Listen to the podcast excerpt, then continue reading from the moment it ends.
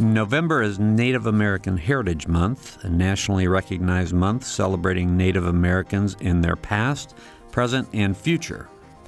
It's an opportunity to raise awareness to the unique challenges Native people have faced both historically and in the present, as well as their important contributions to this country. This week on Noon Edition, our panelists will discuss preserving Native American heritage and culture in 2017, right after this hour's news.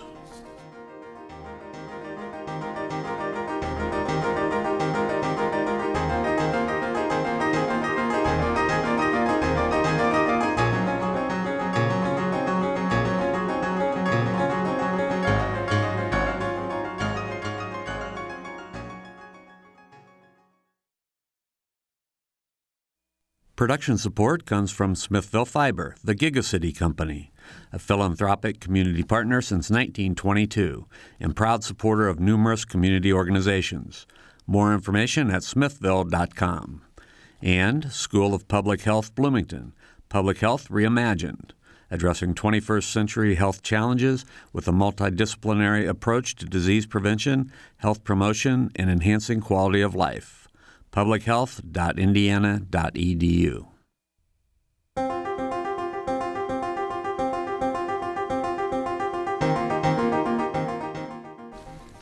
From the Milton Metz studio and IU's Radio TV building, welcome to Noon Edition. I'm Bob Zaltsberg, editor of the Herald Times, along with Joe Wren from WFIU and WTIU. And November marks the beginning of Native American Heritage Month, and the month is a time to celebrate the rich diversity, traditions, and histories of Native people. That's going to be our topic on Noon Edition today, and we have three panelists in the studio with us. We have Carolina Castorino Santana, the executive director of the American Indian Center of Indi- Indianapolis, Indiana.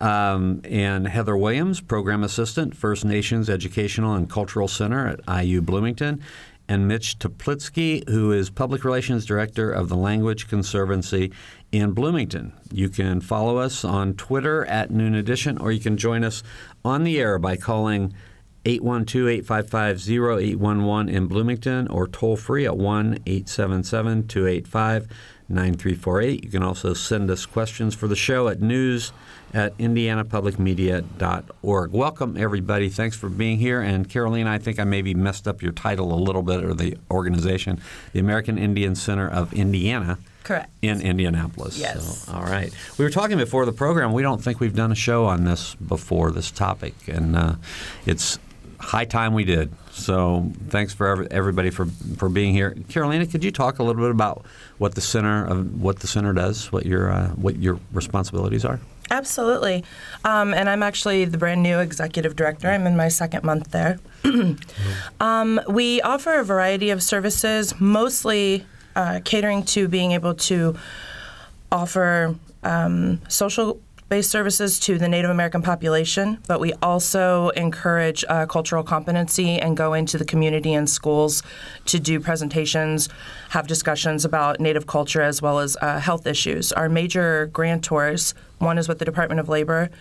Um, that's focused on Native American uh, programs. And so basically, we're trying to get our people from the community into the workforce, um, prepare them with the tools that they need for success. And then another uh, grantor that we have is the Indiana Minority Health Coalition. So we're really focused on bringing awareness to health issues that uh, disproportionately affect Native American communities. How big is the population in, in Indiana? I would say, um, I believe we're sitting around 50,000 is what it is. Um, and mostly it's a total urban Indian population. And what that means is that there are no federally or state recognized tribes in Indiana. Um, so it's not like out west where we have reservation areas that are dedicated solely to specific tribes. Um, most people are from somewhere else, like myself. Um, I'm a member of the, I'm an enrolled member of the Lipan Apache tribe of Texas, and I'm also Mescalero Apache and Yaqui. And um, there's a small kind of community of Western uh, natives living out here. And we do have the Miami of Indiana, um, but because of issues with um, recognition by the by the federal government and the fact that there is the Miami of Oklahoma, they don't have that recognition, but we do offer services to them as well as they, they are the original people of the state. Okay. And uh, so, Heather, the uh, First Nations Educational and Cultural Center, Center of IU, could you explain the mission there? Well? Sure. I think we kind of split our time between, well, I should say that we support Native students first and foremost all the time with uh, cultural and educational support. Um, and then, secondly, we work to educate the public and campus focused on the um, contemporary Native issues. Mm-hmm. And, and again, how big is the uh, enrollment for Native American students at IU? Well, the numbers just went up this past year because IU did this change to their application. Um, their application that allowed students who identified with two or more races to now name the specific races that they identify as. Mm-hmm. So once that happened and they were able to check the native box in that two or more races column, um, they shot up to about 300, mm-hmm. over 300. Mm-hmm. But before that, it was 60 something, mm-hmm. which, um, when you're thinking about over 40,000 students here on campus, that's less than uh, one point, I mean, less than 0.1 percent. It's a it's a group that really easily could be marginalized if it's that small of a group. Absolutely. So, mm-hmm. Okay, Mitch, I wanted to ask you kind of the same thing. The Language Conservancy, what's its role? Well, we work with Native American tribes and schools uh, to help revitalize their languages. Um, most of are on the brink of extinction. Um, we've been around since 2005, was when the Language Conservancy was formally established. Uh, and we do that, um, we're kind of soup to nuts. We do everything from teaching, uh, training teachers through summer language institutes uh, to developing textbooks, dictionaries, um, apps for smartphones. And we do advocacy work through media and public relations. We've produced films, um, we give talks, and we try to uh, call attention and bring more awareness to, you know, not just the plight of endangered languages, but actually the fact that we can do something about it. Mm-hmm. And that's a theme I've heard with all three of you is that giving awareness. And uh, can you maybe, Mitch, start with you and talk a little bit about what are some of those initiatives that you have going of, of creating that awareness among the community? Right. Well, I think the best known uh, work that we do is through our summer language institutes, and the best known uh, example is the Lakota Summer Institute, which uh, has been around for 11 years. Next year will mark its 12th year. Um, I went to it for the first time myself last year because I'm new in town and new with the Language Conservancy, and I was pretty amazed. There was like 150 people, um, mostly teachers or teachers in training. Um, and not just from the Lakota tribes, but actually from all over the world. Um, and um, it, they have formed a real community, and people come back year after year um, with the goal of, of learning best practice methods for um, teaching Lakota to the kids in uh, on the reservations and off the reservations, um, with this idea of uh, keeping the language alive. Uh, but we've done other summer language institutes. We do a Crow Summer Language Institute uh, that just completed its fifth year. Uh, we did for the first time uh, a language institute, uh, uh Omaha Ponca in Nebraska. Uh, we're doing one next year for the first time in the Southwest uh, with the the Acoma tribe. we work with about 15 languages, 15 tribes now in total. So the summer language mm-hmm. institutes are best known, but um, for a general public, um, I would say we've reached the most people through screenings of uh, this uh, film we made called Rising Voices, uh, which was shown on public television, uh, premiered in 2015, and we're still showing it. Uh, in fact, we're we're launching a new campaign to show it and bring it to more schools and communities. Mm-hmm. So that's introduced the work to a lot of the general public that probably mm-hmm. know nothing about Native American languages or that they even existed.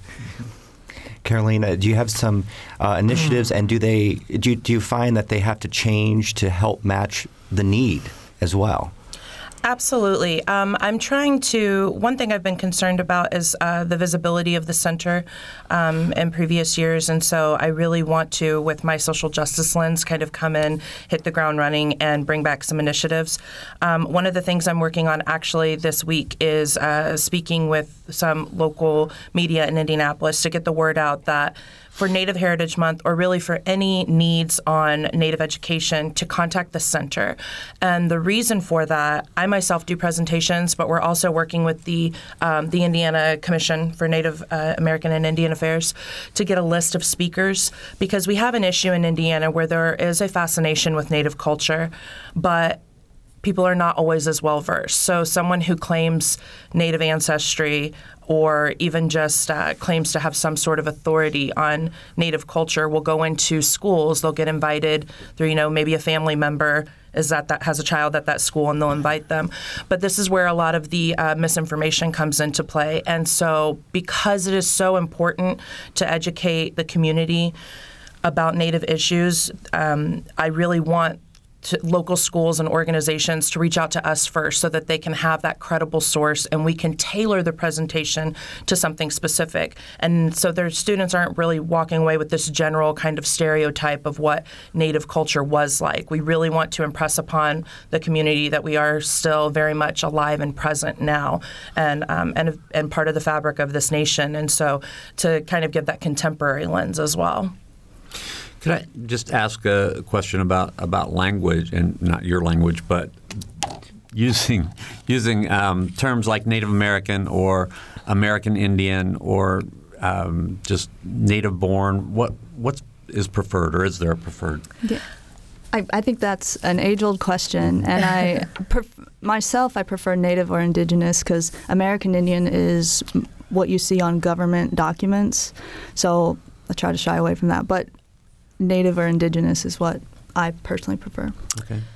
Um, I have a tendency to prefer that also. I um, I know within the indigenous community, we have a tendency to, what we prefer is actually to go by our tribal names um, and in our own languages. So, me being Apache, we're actually In Inde, which means the people. Um, so, I prefer that. When it gets to talking to people who are maybe outside of that community, I do prefer indigenous. Uh, one of the main reasons is because I come from tribes on both sides of the border, and there seems to be this um, stigma that if you are indigenous from Mexico or Latin America, you're considered Latino or Hispanic. But the majority of the people there are indigenous, and so that's something that I really work to kind of um, get not only that community to recognize it, but others as well, so that you know these borders that were created didn't necessarily change our identities; they just changed the way that we're talked about. Okay. If you have a question or a comment today, as always, you can give us a call at 812 855 0811 in Bloomington or toll free at 1 877 285 9348. You can also send us questions for the show at news at indianapublicmedia.org. The um, you know the legislature is going to be going into the sessions soon. There's all sorts of stuff that's always going on in Washington. I mean, are there are there sort of keystone issues that you that that we should be aware of in Indiana that have to do with indigenous peoples, uh, or nationally that you'd like to to just sort of put on everybody's radar today? I, well, I think that the pipelines are ongoing issues. Um, you know, I'm very grateful that Standing Rock was able to bring to light um, a lot of the issues that we've been facing in our community for decades and centuries. Um, and I don't want the energy from that movement to die down because there are several pipelines that are still being fought. So I think that's one of the major issues.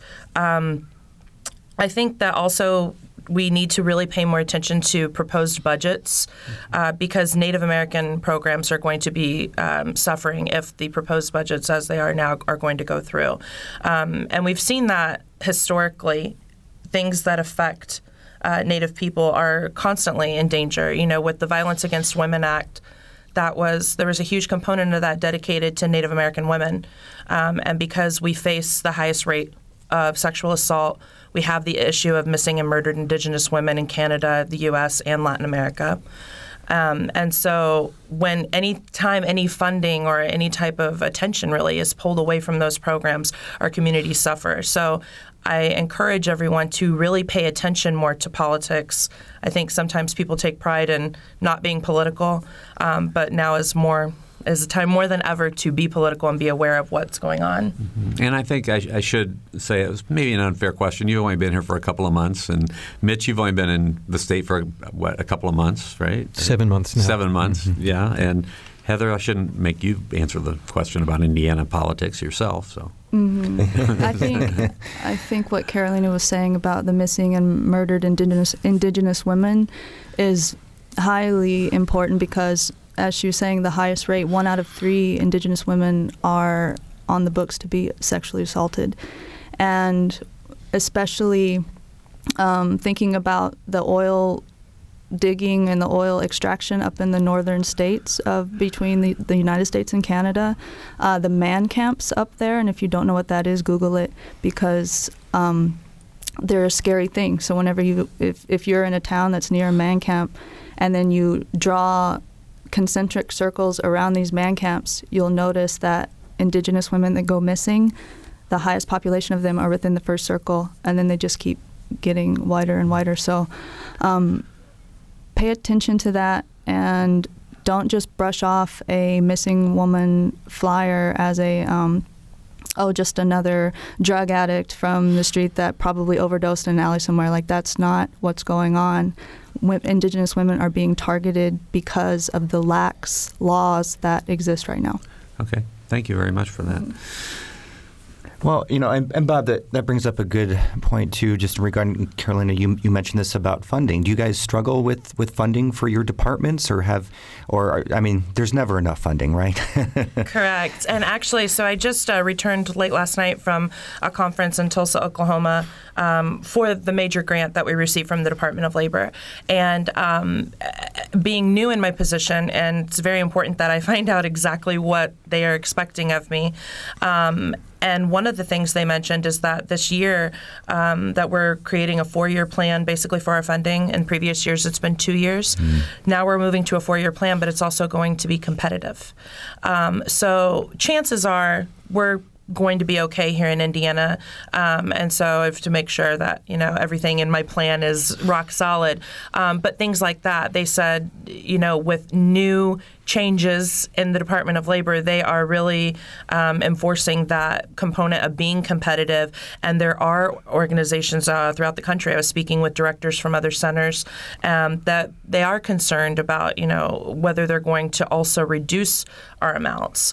Um, and so that is something that's regularly going on. I am trying to bring in some programs to our center that are going to be a lot more beneficial to Native people.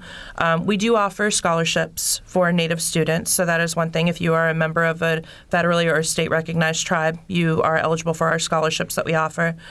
And we do some workforce development. What I really want to do is bring in on the job training so that we're bringing our uh, participants into the center to work for us and get that experience that they need. I'm also working on getting a food pantry um, off the ground this month so that our Native participants can come in and um, fill up a grocery bag once a month if that need be.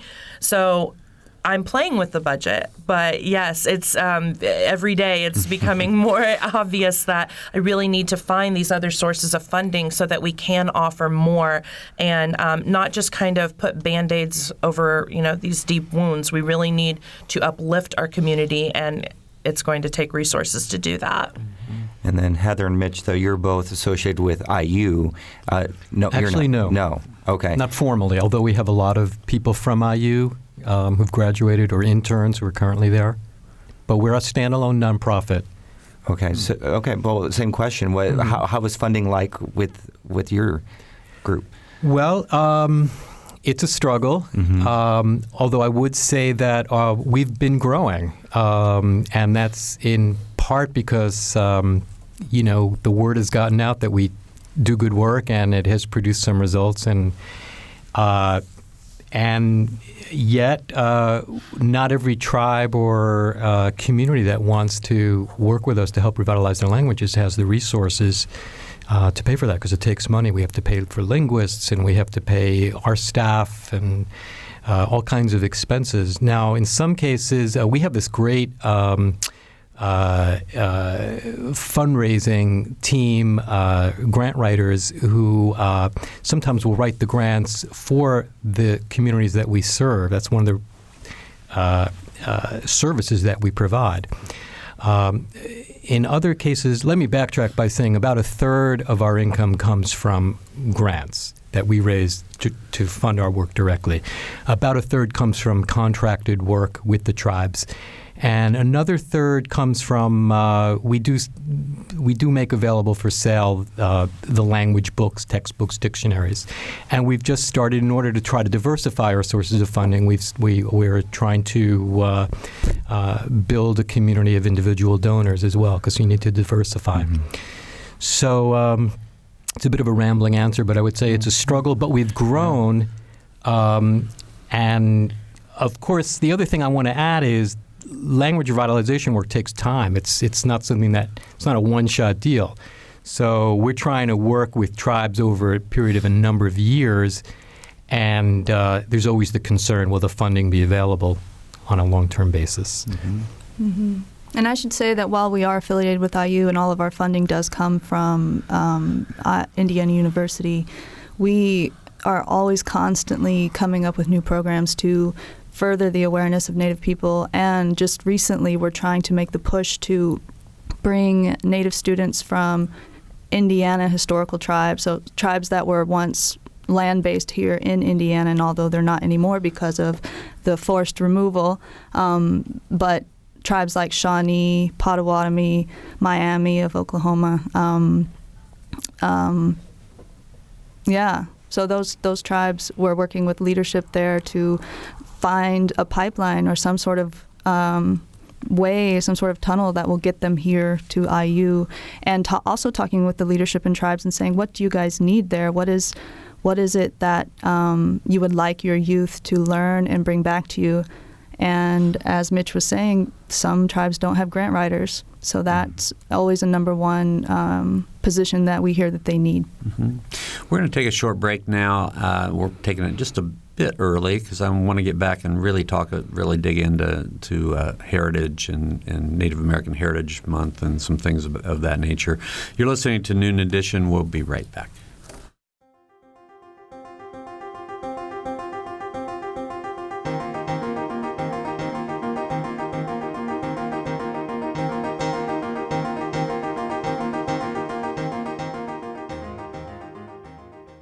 The Milton Metz studio at IU's Radio TV building, this is Noon Edition on WFIU. Production support comes from Smithville Fiber, online at smithville.com, and IU School of Public Health Bloomington, online at publichealth.indiana.edu. WFIU News covers South Central Indiana and the state throughout the day at WFIUnews.org and on Twitter at WFIU News. You can watch unfiltered video of breaking stories on Facebook Live. And you can get a digest of all the day's top stories delivered to your inbox each afternoon. It's a free and easy way to stay on top of the headlines, plus the in depth audio, video, and print news stories you can't find anywhere else. Subscribe right now at WFIUnews.org.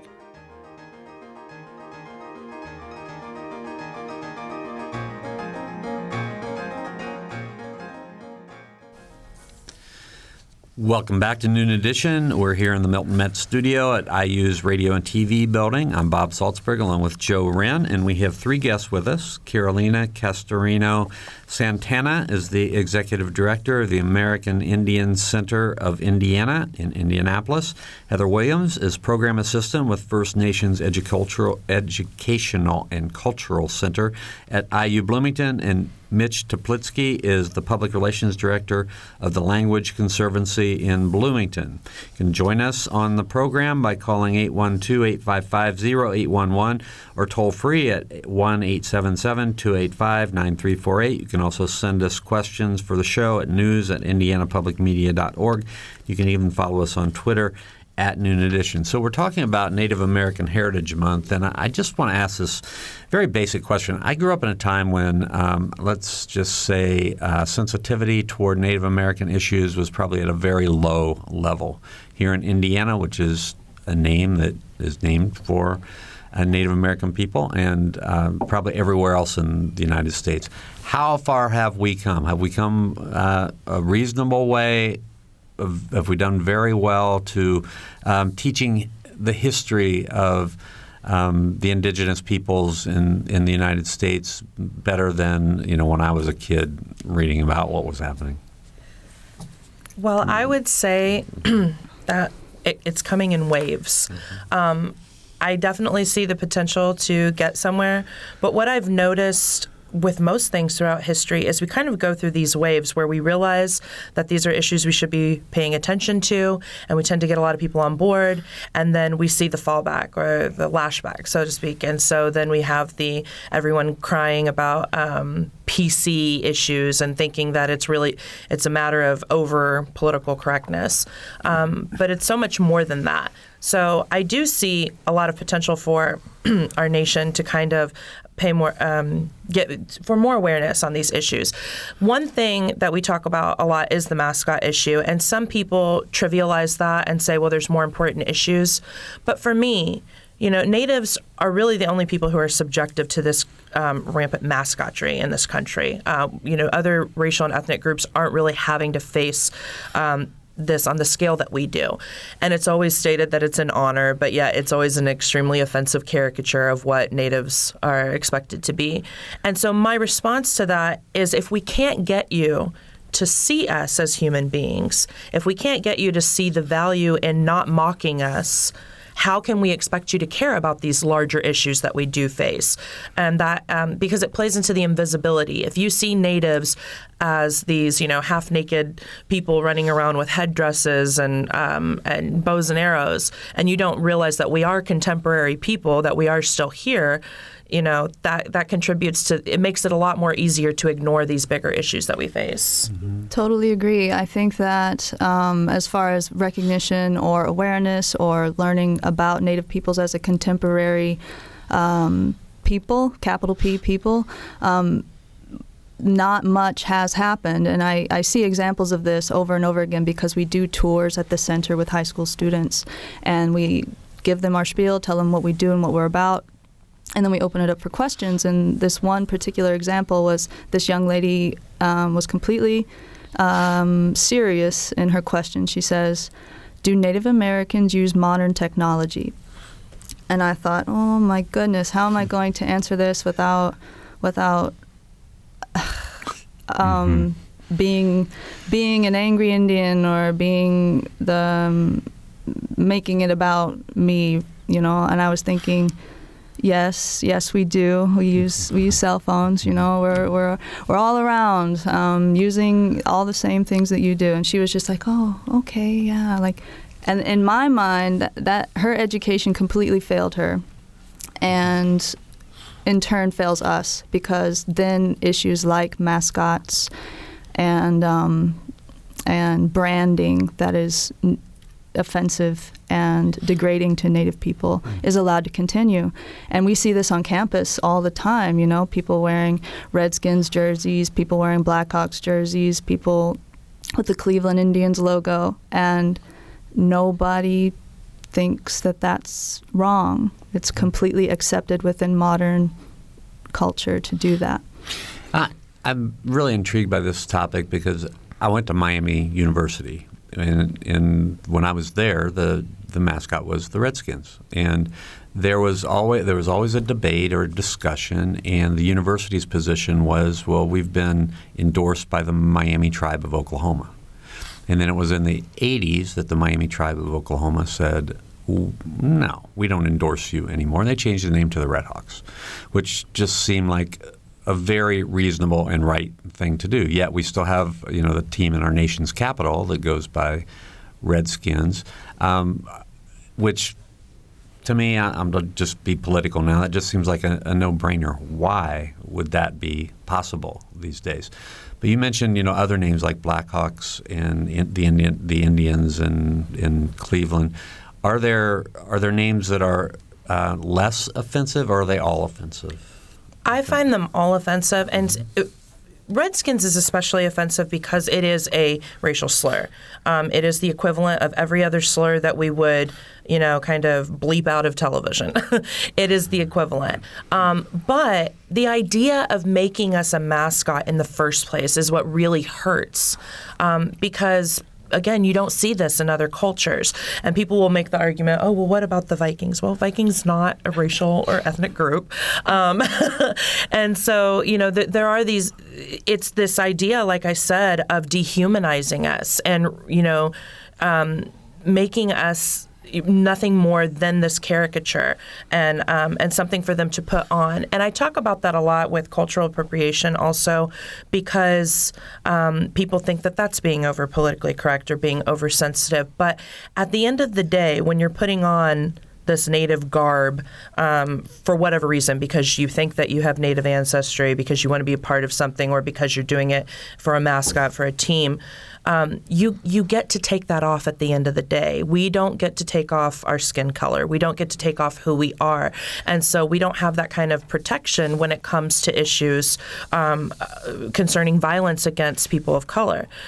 And so that's what I try to take that route to explain that to people who are kind of um, giving me that wall and not really wanting to see it.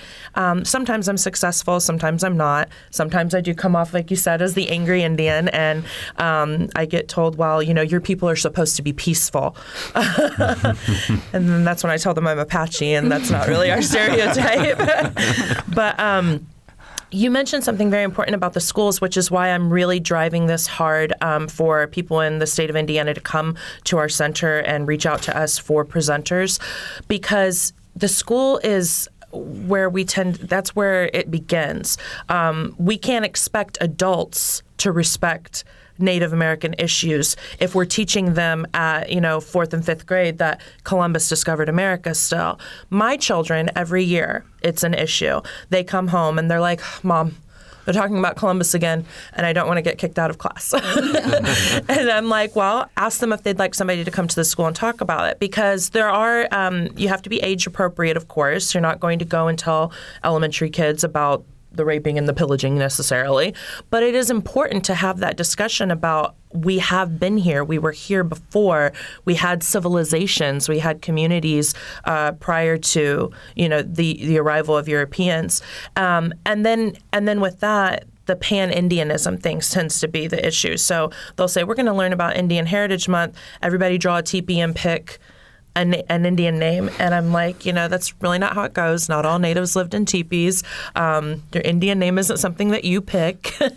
um, but yeah, it really starts there. And when you have native children in these predominantly white institutions and they're learning these stereotypes and myths about their own culture, um, you know, that's creating a completely other psychological effect that um, has to be addressed. So we really need to focus at the school level. Mm-hmm.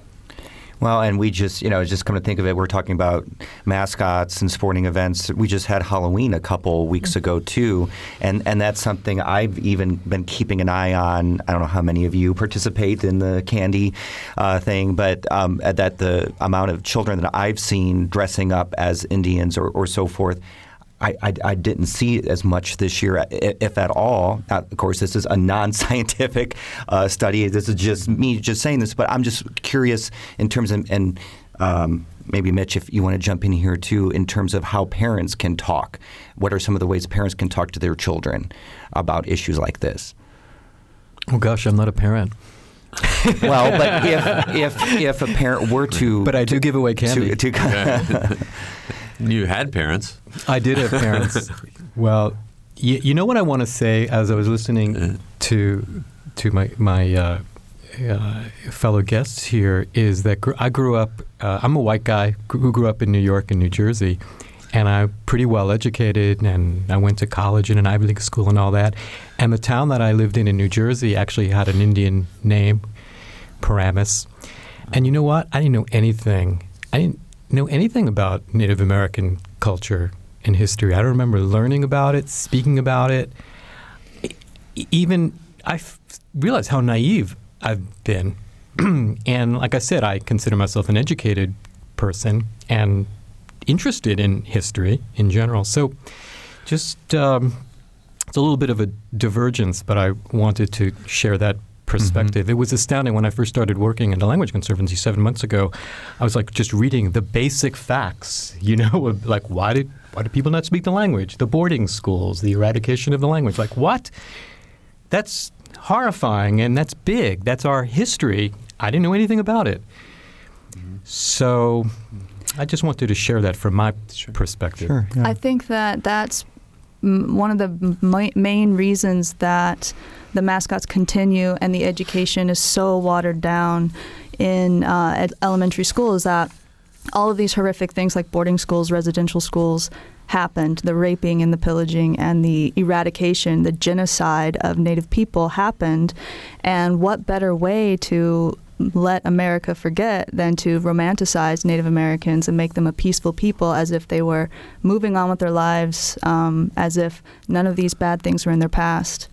But uh, recently, for Native American Heritage Kickoff Month, the, our kickoff event, we had Siobhan Marks, an Anishinaabe woman who's bringing this dress back to her Anishinaabe people um, that was lost because of the eradication of her culture um, from the boarding school era. And um, it is that that um, where was I going with this? I got so I got talking about Siobhan. The um, oh because because the because we're romanticized and um, made to be a peaceful people, all the stereotypes that natives have, the then people think, well, they're fine with it, they're okay, or they're not even around. There's so there's there's no signs of them here, so we can we can portray them however we want to, or we can say that we're honoring them because because they are not they don't have a loud enough voice to say that we're not, and it's so it's it's it's a terrible terrible um, cycle that keeps happening because the education system is is failing. And that reminds me of recently, um, social media brought a lot of attention to it. There was a textbook in Canada um, with an excerpt that stated um, the European settlers needed um, land to live on, and so the First Nations people agreed to move. to make room for them. And i'm thinking you know some people could say why would you make a big stink about that? But that's that's so important to the foundation of uh, civilization in the western hemisphere that you know it, it was not an agreement. We did not agree to leave um, our homes. We did not agree to give up who we are um, and this is something we're still fighting for. And you know i think about my grandfather was born in San Antonio, Texas, and he was a victim of the the mission schools, which were very similar to the boarding schools, where um, the you know the the Catholic uh, missions were coming in and basically indoctrinating them, forcing the native children to accept Christianity, forcing them to adopt uh, what they considered civilized ways. And language is so important to me because my grandfather learned Apache, then Spanish, then English, and each time there was a transition, he was punished for speaking his Apache language. Well, then when Texas became much more Americanized, um, it was he was punished for speaking Spanish. And so then my generation, we kind of learned it in reverse. We learned English and Spanish mostly at the same time, but really English first being here in Indiana, and then Spanish. And now we're trying um, to learn Apache. And we're fortunate that our language is not dead, but um, we do not have some of the more sophisticated revitalization programs out there. And so it's really, um, you know, you you have a hard sense of who you are even when you can't identify yourself in your own terms. Um, you can't talk about your culture in your own words, and you have to you have to struggle to find that. I yeah, I think absolutely. Like language is so important, and and the during these residential school areas, mission eras, mission schools, and and boarding school eras, the they were stripped of everything that made them Indian. So that there's this famous quote that says, "Kill the Indian, save the man," meaning we're going to take everything away from you that means that you're Indian, but we're still going to let you live and be a man in this country. Um, and that's where we're, we're still dealing even generations now like my grandfather went to haskell indian school too back when it was a boarding school and he was made not to speak our our uh, language Lushootseed language and um, because of that they were taught that being Indian was shameful, and then they never passed their knowledge on to their children, and now which were our parents, right? And then us now are kind of noticing that we not that it hasn't been noticed before, but we want to revitalize. We want to be we want our communities to be vital and uh, thriving. Mm-hmm. And so uh, our speaker said, uh, Siobhan Marks, and this is where I forgot where I was going earlier. I remember now. Um, she said that it can take up to five generations mm. for intergenerational trauma to work itself out. So since all of these things happened to our ancestors and um, not too long ago generations, we are still dealing with the aftermath, even though it didn't happen directly to us we're still dealing dealing with it. Mm-hmm. We have about uh, 15 minutes to go in the program. If you want to give us a call and talk about any of these issues, we're at 812 855 0811 in Bloomington or toll free at 1 877 285 9348. You can also send us questions for the show at news at indianapublicmedia.org. I want to follow up on the language issue a, a little bit because how many languages? You may have mentioned this, but how many languages does is the Conservancy um, working with, and and what goes into you know trying to revive a language that hasn't been really spoken uh, very much or written very much for what decades, century, a century or more. Or more? You have a few hours. I have 15 minutes. No. well, yeah, that was, the number keeps question. growing. Yeah. Even since the time I started working seven months ago, mm-hmm. I, I, think we're up to 15, 15 about 15 languages, languages now. Mm-hmm. Um, uh, what goes into it?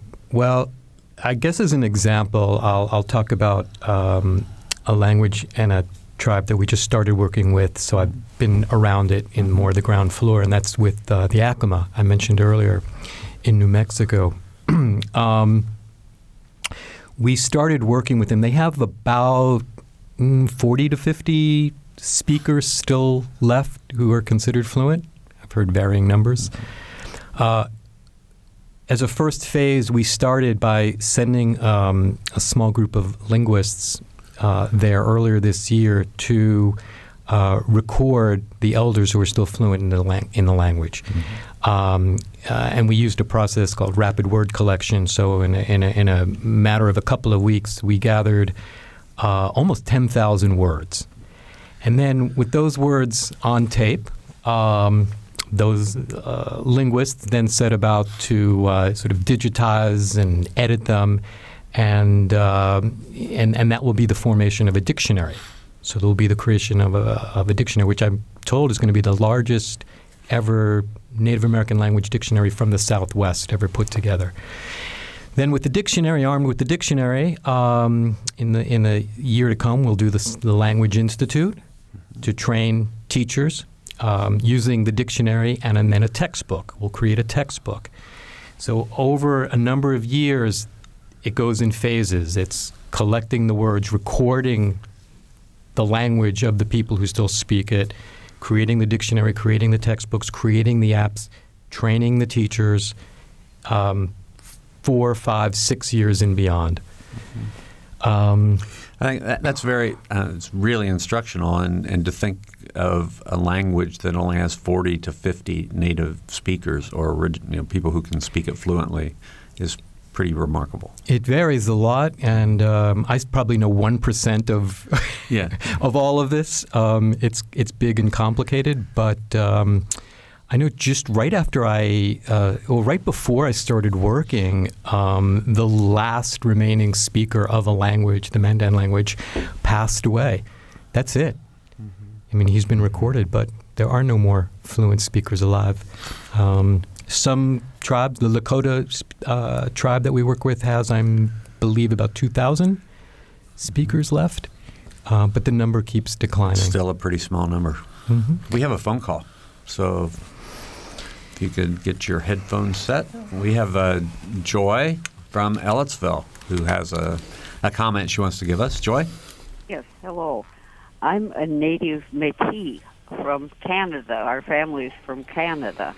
And we were raised rather traditionally, and it, it is not a native tribal, uh, you know, but it's basic, basically, it is sort of a tribe uh, because we've been mixed for four, four or five hundred years, and people who are mi- mixed bloods marrying mixed bloods, and there's a tradition there. There's the bead beadwork and everything, which we learned as children. But uh, does the Native American Center here consider Métis anything other than just what most people consider us, which is kind of mutts? Well, to answer your question, um, Métis is recognized as a cultural group. Um, now, it is more related to Canada and First Nations communities.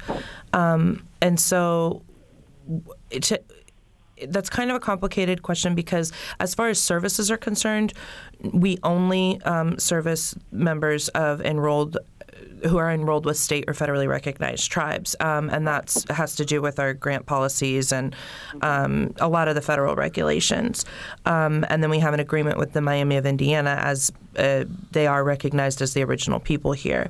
Um, so that in that respect, we wouldn't be able to provide services to members of that community, but we do recognize um, the cultural importance that communities like the Métis hold. All right, Joy. Okay. Okay. Thanks you for. know, that's what I kind of figured. We we had some strange experiences in the American South uh, back in the fifties of not knowing which washroom to use because we felt strange either way. Uh, but that's you know that's beside the case. But uh, well, thanks for calling us. We really Yeah. appreciate it. hey, All right. If you want to give us a call, 812 855 0811 or toll free 1 877 285 9348. Joe? Maybe just briefly, I was just curious about what is Indiana's history when it comes to native tribes who lived here, what parts of the state?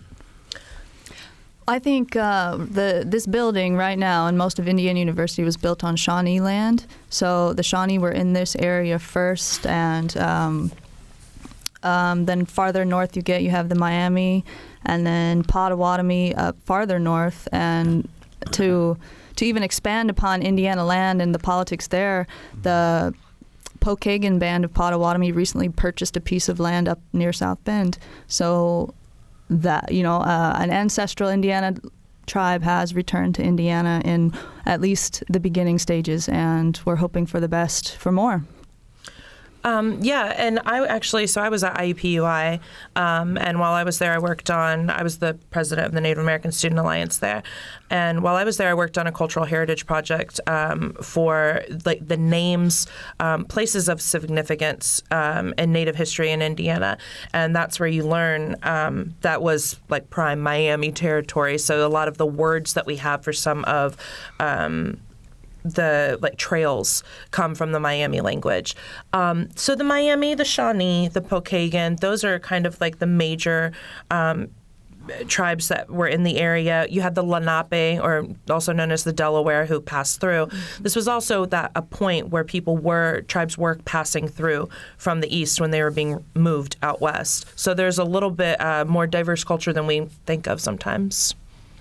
Okay, we're going to go to the phones again. We have two callers. We're going to try to get in before the end of the program. Thank you for those answers. We have Bob from Bloomington first. Bob? Hi, uh, greetings. Uh, I've heard the process by which a language is systematized, working with 40 or 50 of the native speakers. So we're talking about preserving tradition. The question I have is how does the language now innovate in terms of incorporating, using the grammar and, and the context and syntax to bring in new words according to the changing environment of the culture? For example, words related to, let's say, communications or technology. So the question is now, is there a sort of a, a set of guidelines for incorporating new words into the language once you've systematized it? Mitch? That's the kind of question I dreaded getting. I'm sorry. no, no, it's a I'm great. not I'm teasing you. It's important. It's an important question. It's a great question, and the reason I say that is because it's kind of out of my league. I work, you know, we have linguists. I, there is an answer to that, and I don't even want to try. I'm going to um, tell you to contact me um, at the Language Conservancy. Go to our website, languageconservancy.org, and contact me, and I'll research that for you and answer Okay, it properly. Interesting. Um, Yeah. Otherwise, I'll make a fool of myself. All right. Okay. Hey, Bob, th- Thanks. thanks for calling, bye. Bob. And Bye. we're going to go next to Elizabeth from Morgantown, Indiana. Elizabeth? Hi, yes. uh, I enjoy the uh, what we were hearing, hearing of the Western Indians and uh, enjoyed being around Happy Texas and the uh, people there. Uh, but my family came from Southwest Virginia, North Carolina border, and I have visited the the um, museum in Mar- in Indianapolis, and uh, uh, I just don't find anything about any of the tribes in that direction. I know nothing about our heritage. I, I haven't seen even a souvenir or a pot or whatever you know that they collect in the West. I've seen nothing out of out of the Eastern Indian tribes. Uh, Saponi is trying to uh, get, uh, gather together, and some of the other tribes. There's so many tribes in that area that disappeared. That just uh, everybody believes they're gone. I was told when I went there searching for family that there are no Indians in Virginia. Well, they are, you know. But uh, I would like to see something in Indiana because uh, a lot of the people, including my own family, migrated to Indiana from that area, and some of them, many of them, was because of Indian issues, like uh, teaching the Indians to read and things like that. That was illegal, and they were shooed out of. Um, uh, that area before the before the uh, I think it was before the uh, removal. But uh, we know a lot about the removal. But that's that's all. Nothing before, and uh, know nothing of what their lifestyle was like. I don't We're- know a thing. We're going to get a quick. So anyhow, we'd like to see something in Indiana about uh, our our heritage back there. Okay, thank you, Elizabeth. We're going to get a quick answer, reaction. Yeah, um, I mean, and unfortunately, that is the result of um, genocide and removal. Is that cultures are lost, cultures um, become invisible, because um, you know, with the East, that's where Europeans arrived first. So the greatest impact was there. Um, even when you think about Latin America, like I said, I'm very big on. Pushing you know th- that community to identify with their indigenous roots. Well, in Mexico, it's a high indigenous population. In the Caribbean, it's very low. They're not completely gone, but it's very low because that's the first point of contact. And so that's really is what the legacy is. Um, we do encourage people who come from these tribes that are less recognized, um, less visible, to reach out to us, and uh, you know we'd be more than happy to you know help people with doing the research and um, bringing some awareness to the area. All right, I want to thank you. We are out of time. Carolina Castoreno, uh, Santana, Heather Williams, and Mitch Toplitsky. Thank you all three for being here with us today. For Becca Costello, Joe Wren, and Mike Pashkash, I'm Bob Zaltsberg. Thanks for listening.